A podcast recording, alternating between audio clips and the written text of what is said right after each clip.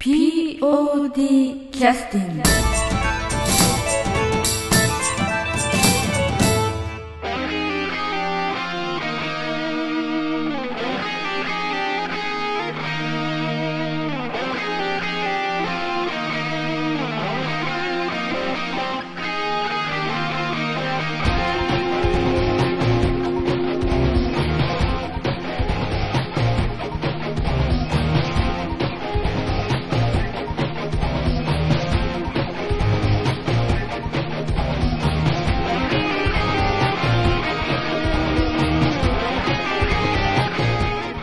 劇団 POD のポッドキャスティングを始めさせていただきます。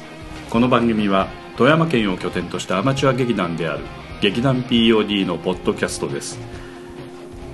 劇団員や関係者ミュージシャンやアーティスト他の劇団の皆さんに出演いただきましてオリジナル制作の劇中音楽を交えていろんなお話をしている番組です。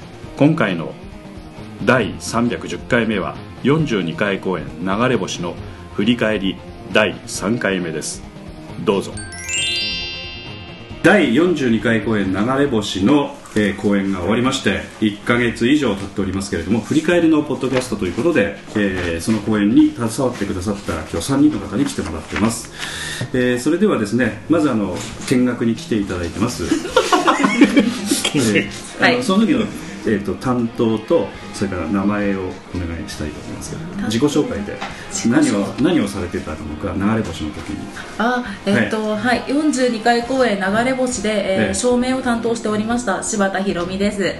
はい、はい。よろしくお願いいたします。よろしくお願いします。えっ、と41回公演は何されてたんですか？41回公演前回公演、はい。えーミラージュですね、ええミラージュはええ。っ、と森山さんが演じていた新庄先生のはい。娘はい。の玉木という役をいただきまして、はい。やらせていただいてました。あその玉木役をされてたはい。柴田博美さんですね。はいそうです、素晴らしい記憶力、第40回公演は何されてたんですか？40回公演は40回公演。えっ、と見果ての夢ですよね。おすげえ。見果ての夢ははええっと前田さんが演じていたえ飯尾博士の、ええ。えー、と彼女役えはははは。として、えーとまあ、病気になった彼を見舞いに来る彼女の役羽生田美樹さん。羽生田美樹ちゃんですね。劇劇団関係の人だったんですかねそうですね。劇団内の彼氏と彼女という設定だったのではい。第30回39回公演はえっ、と大友猫持ちですよね、ええ。ですよね、はい。猫持ちは、えー、と今回の流れ星と同じで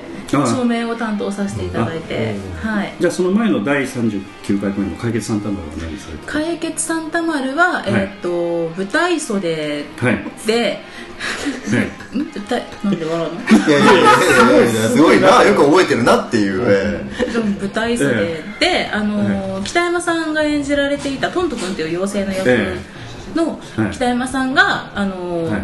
小道具を出したり引っ込めたりするサンタクロースの袋ああはいはいはいはいはい。中に入ってて、ええ。あの北山さんが入れたものを引っ込めたり次に必要な道具を出したりなるほどなるほど。袋の中の人でした、はい、名前取ったんやでなぜこのそうよ。2人が笑ったかというと、はい。あの今回の公演の役も忘れてらっしゃったという。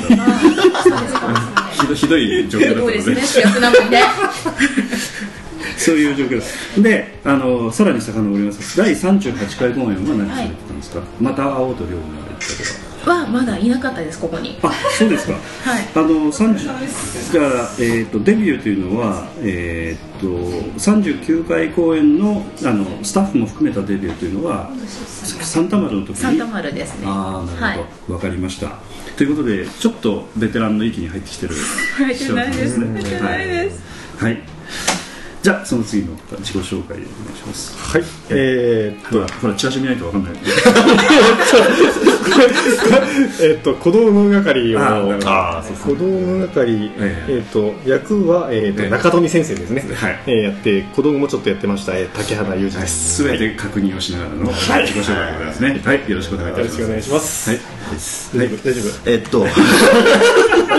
ひどいやろそうじゃないでしょ。えっとスタッフあ一応小道具補佐はしてたんですけれどもね、ええ。まあ名前はないんで。あとはえっと星野健作役の、はいはい。えー門口です。よろしくお願いします、よろしくお願いします。はい。今日はあのこのお三方で、えーちょっとお聞き、えーしたいと思ってるんですけども、えーっとお客様の方にですね毎回アンケートということで、えー講演を見に来てくださった方に、まあ、パンフレットと一緒にお渡しをして、まあ、書き留めもないんだけれども無理にちょっと鉛筆を渡して書いてください的に 書いていただくアンケートを毎回回収させていただいてそのよいしょで書いてくださったねあのお褒めの言葉を我々エネルギーにさせていただいてね、はい。また頑張りたいなと思ってあのお,、まあ、お客様にお金まで払っていただいてお褒めまでいただくという非常にねありがたい、えー対応をいただいているアンケートをちょっとお読みをさせていただきたいと思ってるんですけども、えー、とまずこれしばちゃんちょっと読んでいただいてよろしいですか？はい。えーとどどっから？何十代のあの性別は何々さんでということで名前とか読んじゃダメですよ。はい、はい。えっ、と20代のはい。女性の方からはい。のアンケートはい。で、こここをえーそこを読んでください、はいえっ、と伏線これですね。はい。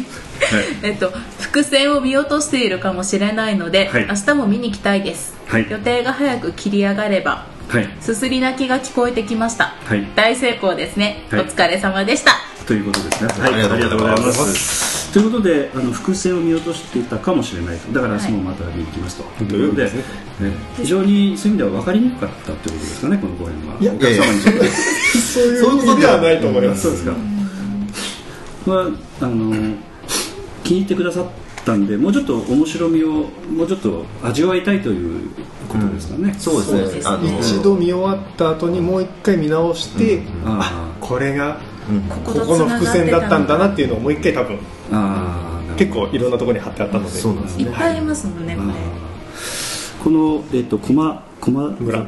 駒村さん、はい。駒村さんの役の人が、えーシャツのあのズボンからシャツが出てる右が出てるか左が出てるかこういろいろ服装が、ね、あったかもしれない。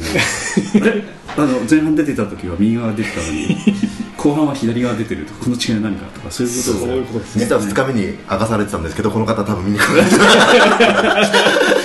えーしおちゃんその秘密分かりました？いや。今今知りました右と左が違ったっていうのを、ええ。あのかなり結構うまくあのこう伏線をこう作ってらっしゃったみたいですよ。また本人に聞いてみてください。はい。ということで。はい、はい。はい。どういうことで？どういうえー、とじゃあこれもう一つ読んでいただいてよろしいですか、はい。ね、これじゃちょっと名前とかも書いてないのそうですで、はい。ねはい。ちょっと不明の方ですけどね。はい、えっ、と私の青春そのものです。私もあの頃に戻って人生やり直したい。今の夫と出会う前に戻りたい。ほ本音？マジで？わかめの、わかめの方。わかめ？の誰の？ああ多分あのはいー、金子かな？金子ちゃんのこと。わかめわかめ髪の毛がわかめ体操みたいな髪の毛してた。んでですかねわかめの方すごい怪奇。あそれ会議浪人のメガネの人もなかなかでした。面白かったですよ。怪奇怪奇現象の怪奇です、昭和45年に戻りたい。やっぱはしょやっぱり昭和は良かった。戻りたい。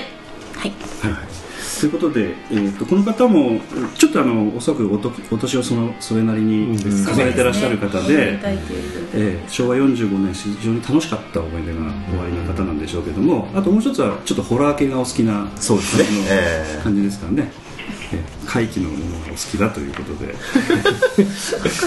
えなん でえっとまあ、こういう方がかなり面白く思っていただけるような例えばその、まあ、脚本的にはその時代なんだけれども衣装とかそういったものもかなり工夫してやってた公演だということでしょうかね。そうですね。うん。昭和にはだいぶこだわりますよね。こだわりましたね。うん。ということでちょっとあのさっき休憩の時に出てたんですけども今回かなり協力いただいた、えーっと昭和をの雰囲気を出すための小道具というか、あのいろいろそういったことでかなり苦労してらっしゃったあの竹穴あの小道具工房の竹穴、はい。君ですけれども今回あのその辺は 確認せんで。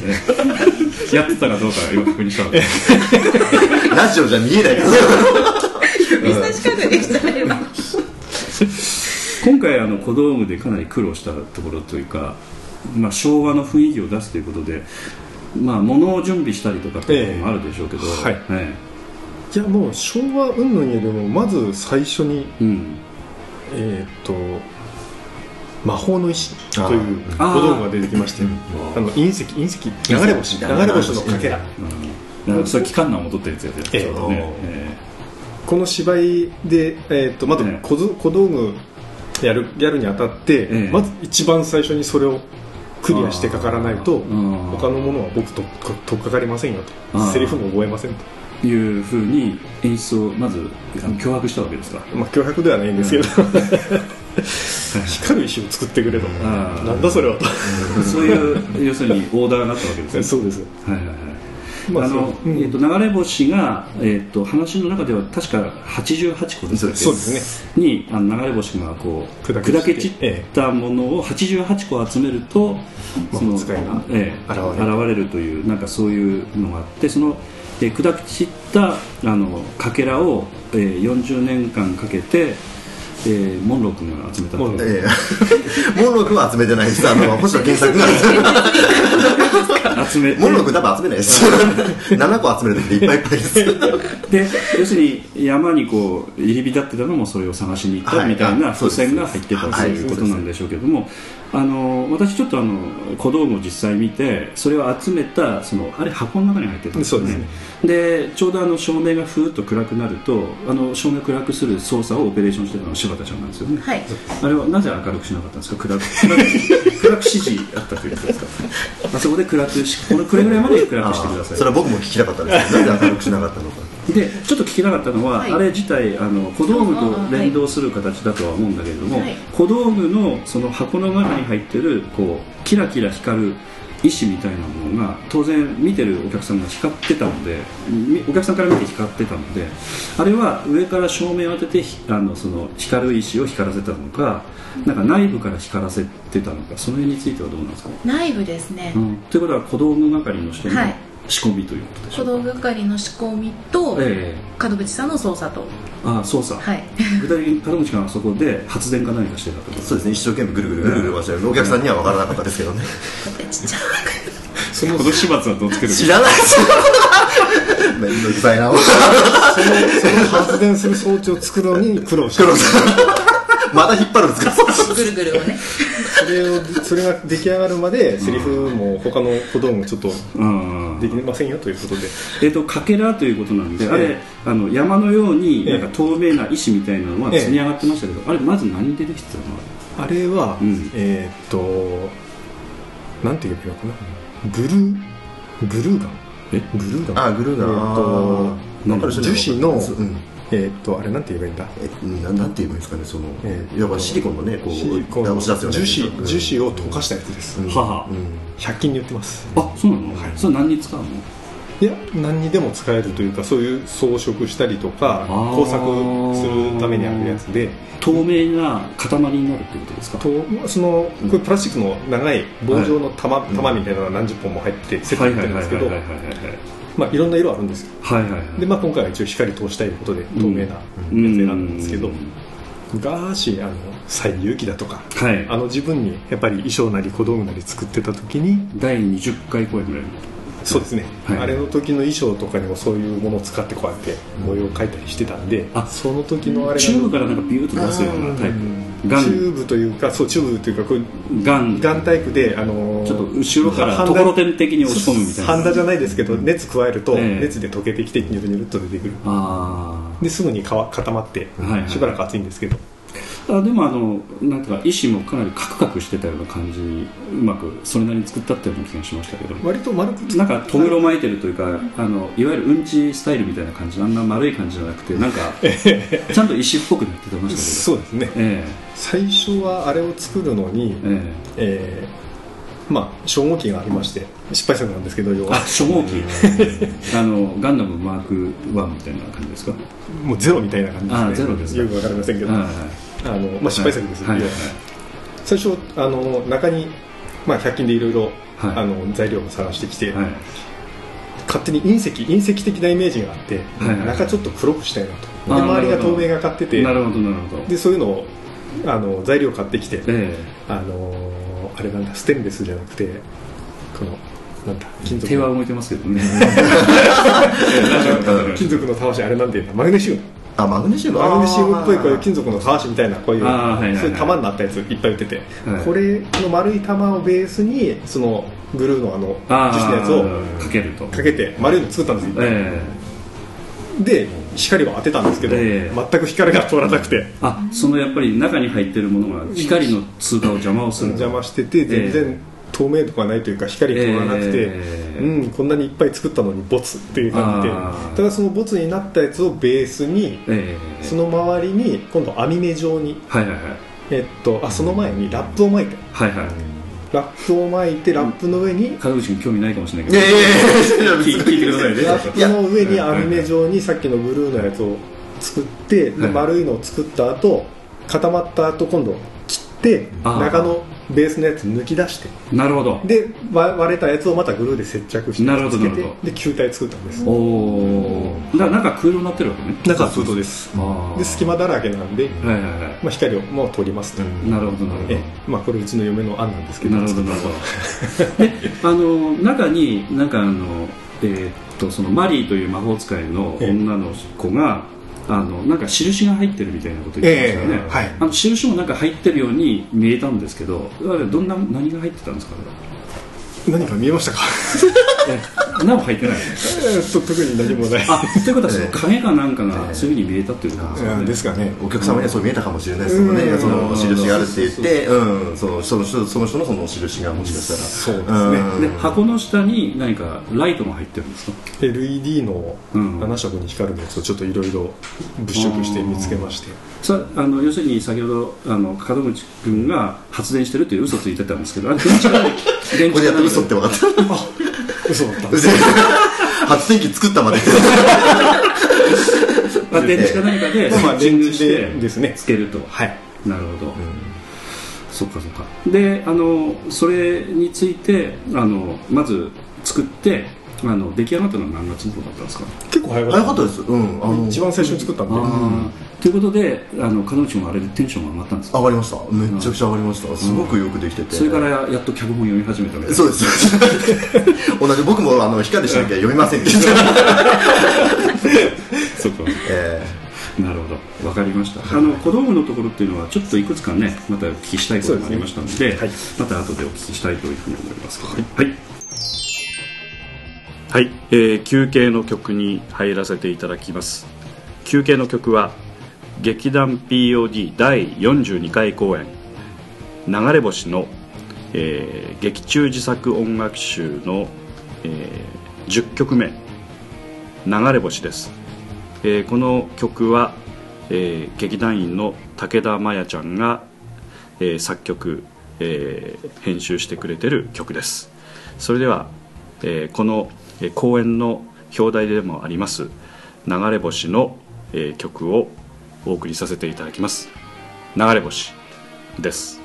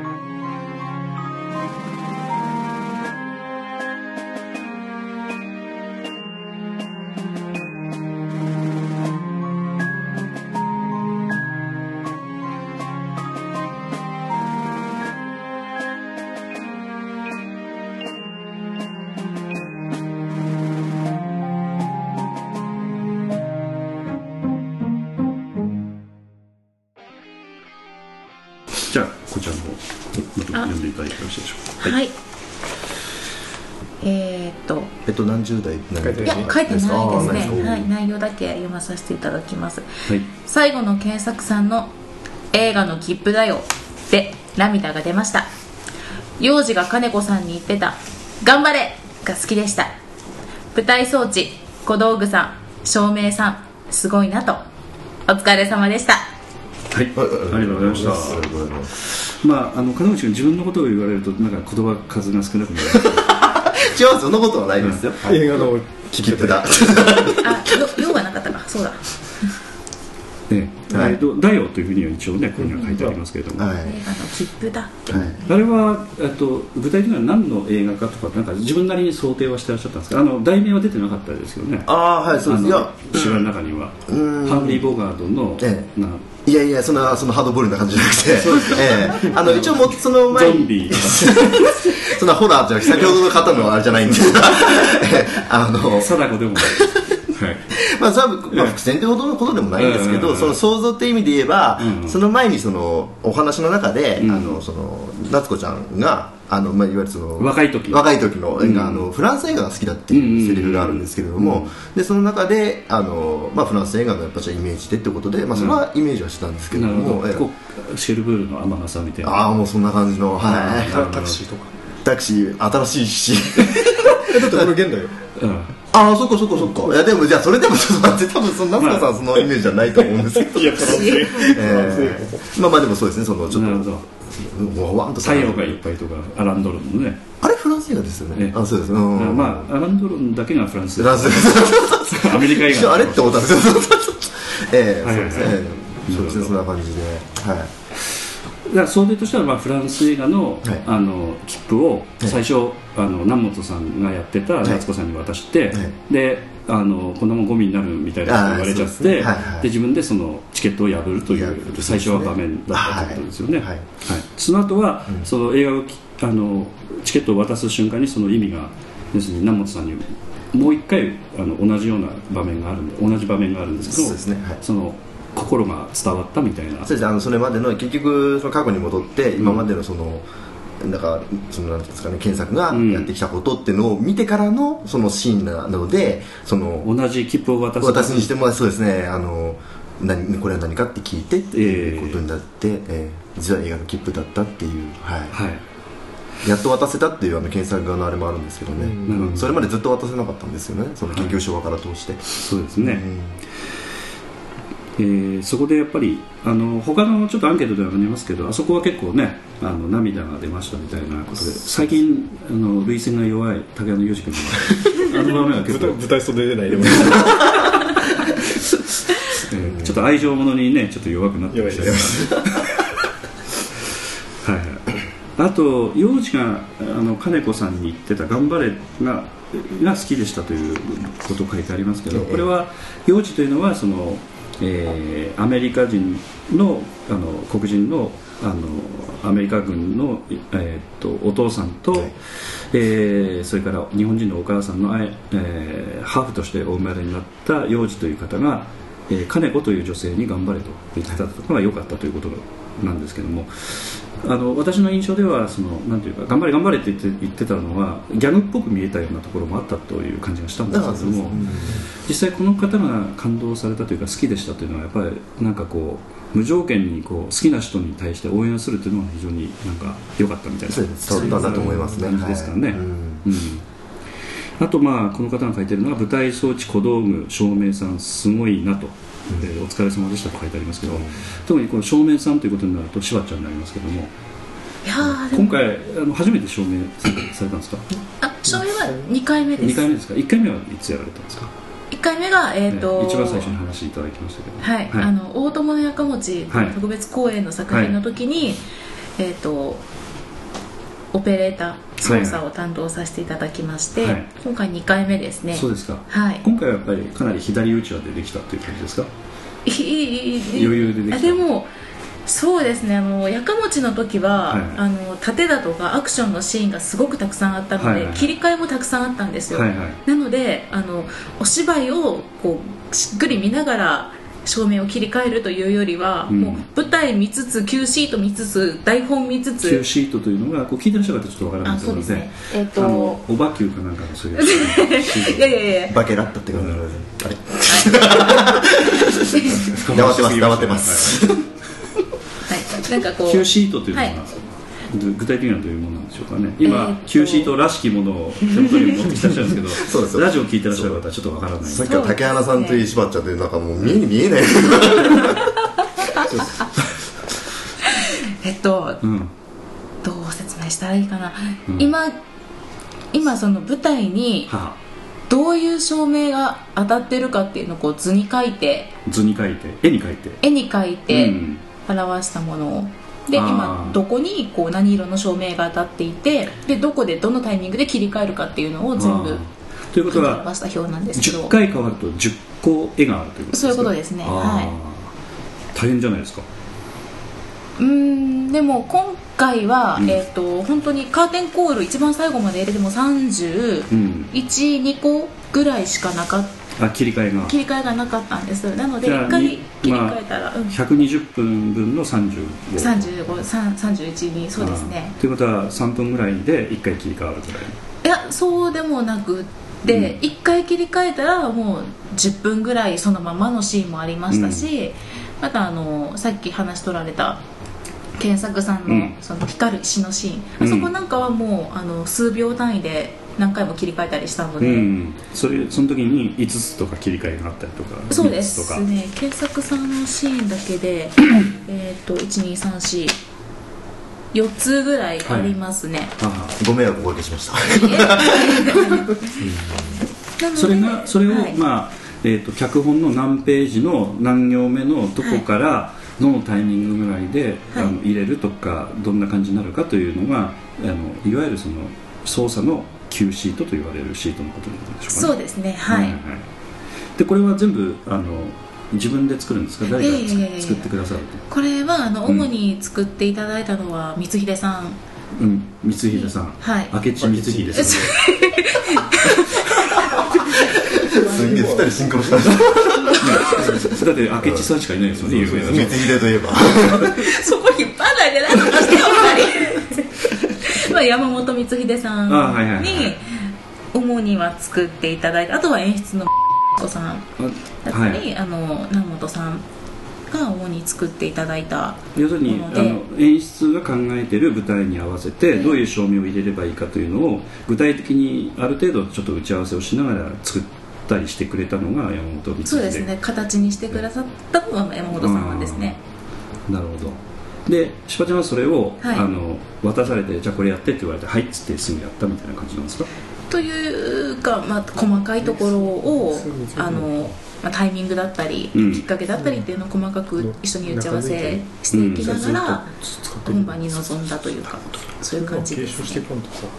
本番まで機械が一切触れないので、うん。本番まではイメージを膨らませてうんということであの実際に操作するのは本番の照明機機材が揃ってる会場なのではい。本番というか前日まで触れないということなん全くですね。触れない。ということはあの練習というのは具体的には何かこう指こう動かしたりとかこう上げ下げしたりとかキーボード弾くような感じでこうちょっと訓練してみたりとかなんか。イメージトレーニングみたいなえっと、照明の切り替え基本的に、うん。あのフェーダーっていう、うん。なんだろうこうレタブみたいなレレレバーですねそれを上げたり下げたりするかだけの上げると単一操作に。上げるとつく下げると消えるとかそういうことえですか、ー、とうん。一回動かすと、うん。あの次のシーンそう次のシーン次の絵に変わるというか。ということは照明が20個ありますと、はい。だから20個フェーダーがあって20個ガーッとこう動かさなくちゃいけないとかそういいうことですか？フェーダーは1個しかなくってほ20個のシーンの切り替えだったら、うん。20回上げたり下げたりすれば切り替わるんです。プロプログラムされてるんです。うそういうことなんですね、はいそういうこそのプログラムは誰がされるんですか？ともう山本さんですね。あ。あとあのプロの強烈さんのはいはいはい。スタッフさんですね。スタッフさんの方。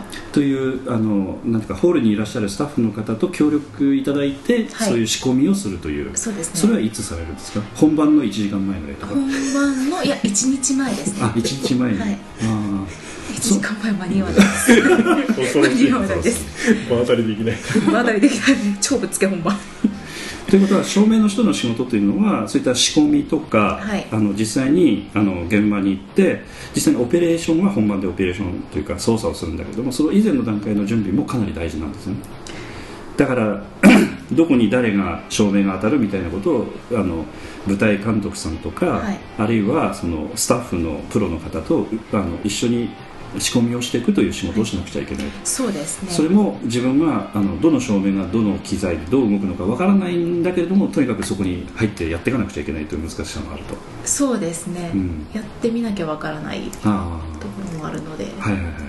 えでも面白かったです。面白かったですか、面白かったですで具体的にはそれはあの場所的にはどこでやってるんですか？その客席のはい。中央の真ん中ぐらいで、こう照明のそのデスクがあってお客さんが右とか左とか後ろとかにいらっしゃる中で操作する感じなんですか？いや真ん中ではなく、ええ。客席のもう一段階はい。上の方、はいはい。ホールの一番上の方に、はい。あの調光室。え天井天井裏ですか？えっとえっとどう説明すればいいですかねあれ客席の後ろ後ろで。後ろで？はい。後ろの壁の中。まあそんな感じです。はい。壁の中にいます。その壁の中にあの目の前はあの何かこう壁があって前が見えない中でやるガラス聞こえてくる声だけでこう。入隊的そこまでできたらすごいです。が要するにガラスがガラスあるがはいガラス張りになって。いてあのお客様がこう入って会場に入ってくるって、はい。入っていらっしゃって後ろ振り返ると、はい。あ何やら後ろでガラスの向こうで何かしてるぞというそういった部屋があるっていうことですね。そうですね。そちらにあのしばちゃんがいて、はい。あのフェーダーをこう切り替えたりしたり操作をしていると。そうですね。はい。はいその時に切り替えたりするものっていうのはあの実際にその舞台の上をのう役者さんの動きを見ながら脚本を見ながらという、はい。そういうことですか？そうですね。そこにはあのガラスとかが入ってるので音とかほとんど聞こえなくなると思うんですけど生生の声とか聞こえないと思うんですけどそれはどうなってるんですか、あのー舞台のうん。なんだろう。舞台の前側の方にうん。マイクが3つぐらいついていて、はいはい。であのー役者さんのそのセリフだったり、うん。ちょっとした動きの足音だったりっていうのをそのマイクが拾ってくれて、あのーそのマイクが拾った音が調光室の,、うん。うんあのー照明を切り替える部屋はい。に マイクでつな がってるので、スピーカー。そうスピーカーで。ススピーカピーでつながってるので。助けるのに一斉出してもら横にいるんですか？ら助けてください。今聞かれてないんでそうスピーカーから聞こえてくるので、ええええ音はもう全然問題ないですね、で今回あのその時にほら、えーと暗転といって全く舞台上真っ暗になるシーンで、はい。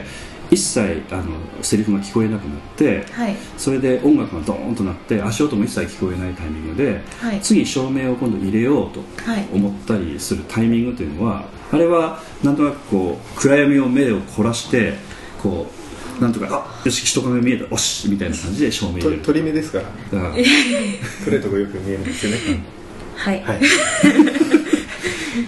どど何をどう ごめんなさい判断して引っ張れないこれじゃあ何を判断してそういう真っ暗な時に照明を入れたりするんですか？えっとあの、舞台袖の上手と下手に。上手と下手。あえっとあの上手と下手。あの 江戸城なんかでか上下のこう服あの着物着たりして松の廊下歩いたりするのがありますけどああいうものとまた違うわけですね、はい。下手上手っていうのはどういうことなんですか？ま あまあのほら全然舞台知らない人は専門用語言っちゃ分かんないから。そうですね。舞台のうん。右端と左端、はいはいおはい。右端と左端わかりやすい。客席から見えない。見て、うん。客席から見て。舞台を正面に見て、はい。うん。はいすいません。だから全然だからステージから見えないところの話をしてると。そうですね、ステージから見えないところの,、はい。あの両端にはいはいはい。一人ずつはいあのスタッフさんがいらっしゃって、はいはい。その方があの今客客席じゃないあの舞台がうん。どうなってるかけちゃんと役者さんが全部はけたのかちゃんと位置について、はけはけたという ちゃんとそうそうはいたとそうですね。飲みすぎて吐いたとかね。そうはい頑張ってますなかなか厳しいまあ洗礼を受けてますけど、まあ、頑張っていただきたいと思うんですけども。すごい先輩方2人に挟まれてもその役者さんがちゃんと、あの、え舞台からいなくなって、はいはいはいはい。それの方に行ったのか、うん。ちゃんと位置についたのかっていうのを目で見て判断して、はい。であの役者さん準備ができていたら、はい。準備 OK ですっていう指示を出してくださるスタッフさんが2人いらっしゃるのでテレパシーで。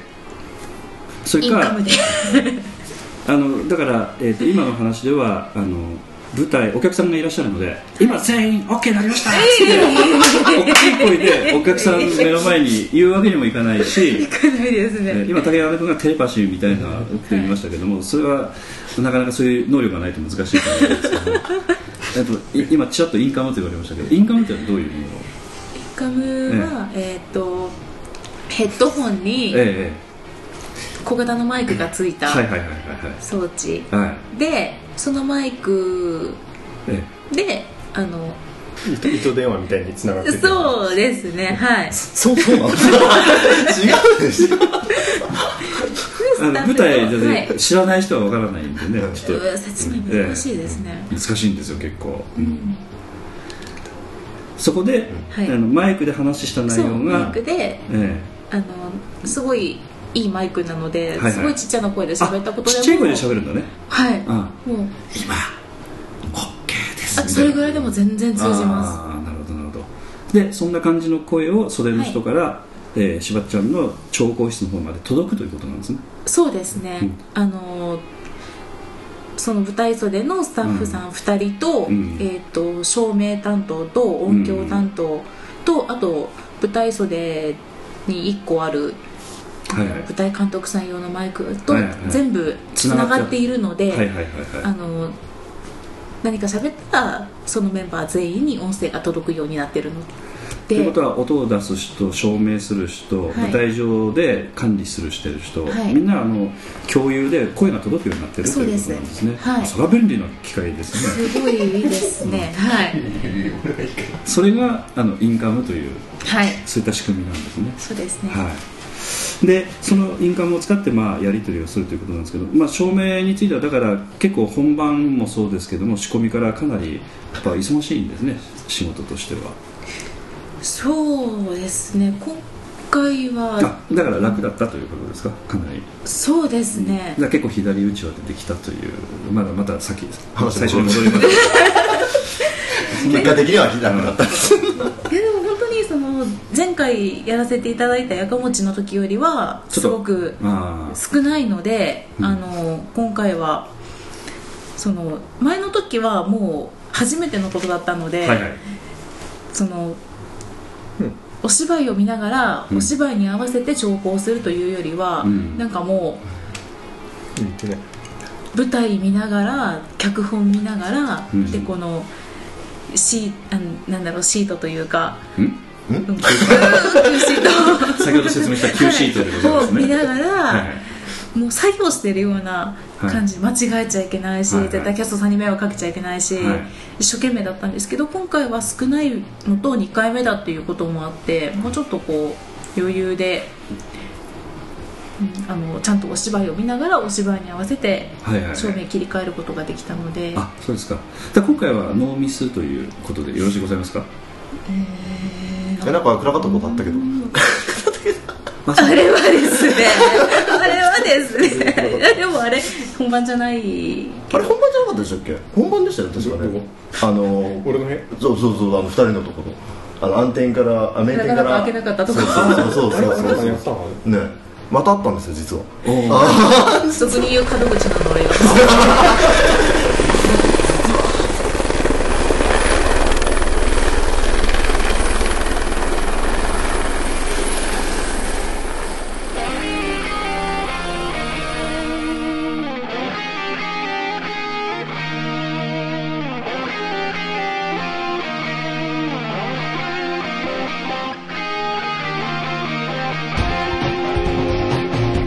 劇団 POD ポッドキャスティングでは皆様からのメールをお待ちしております。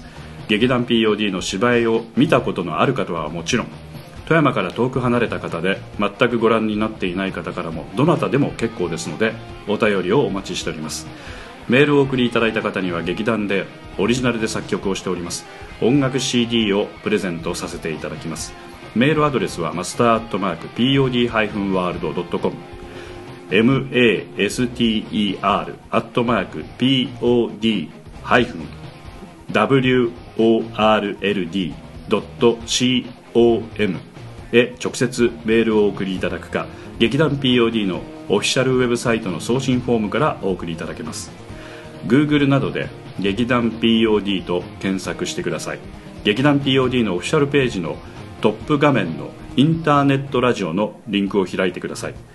そのポッドキャストのページに番組へのメールはこちらからとリンクが貼ってあります。そちらからお送りください。もちろん Apple の iTunes ストアのこの番組のページのレビュー欄からの感想もお待ちしています。またオフィシャルページのトップページに Twitter と Facebook のリンクも貼ってありますので Twitter フォロー Facebook いいねもお待ちしております。それでは次回まで。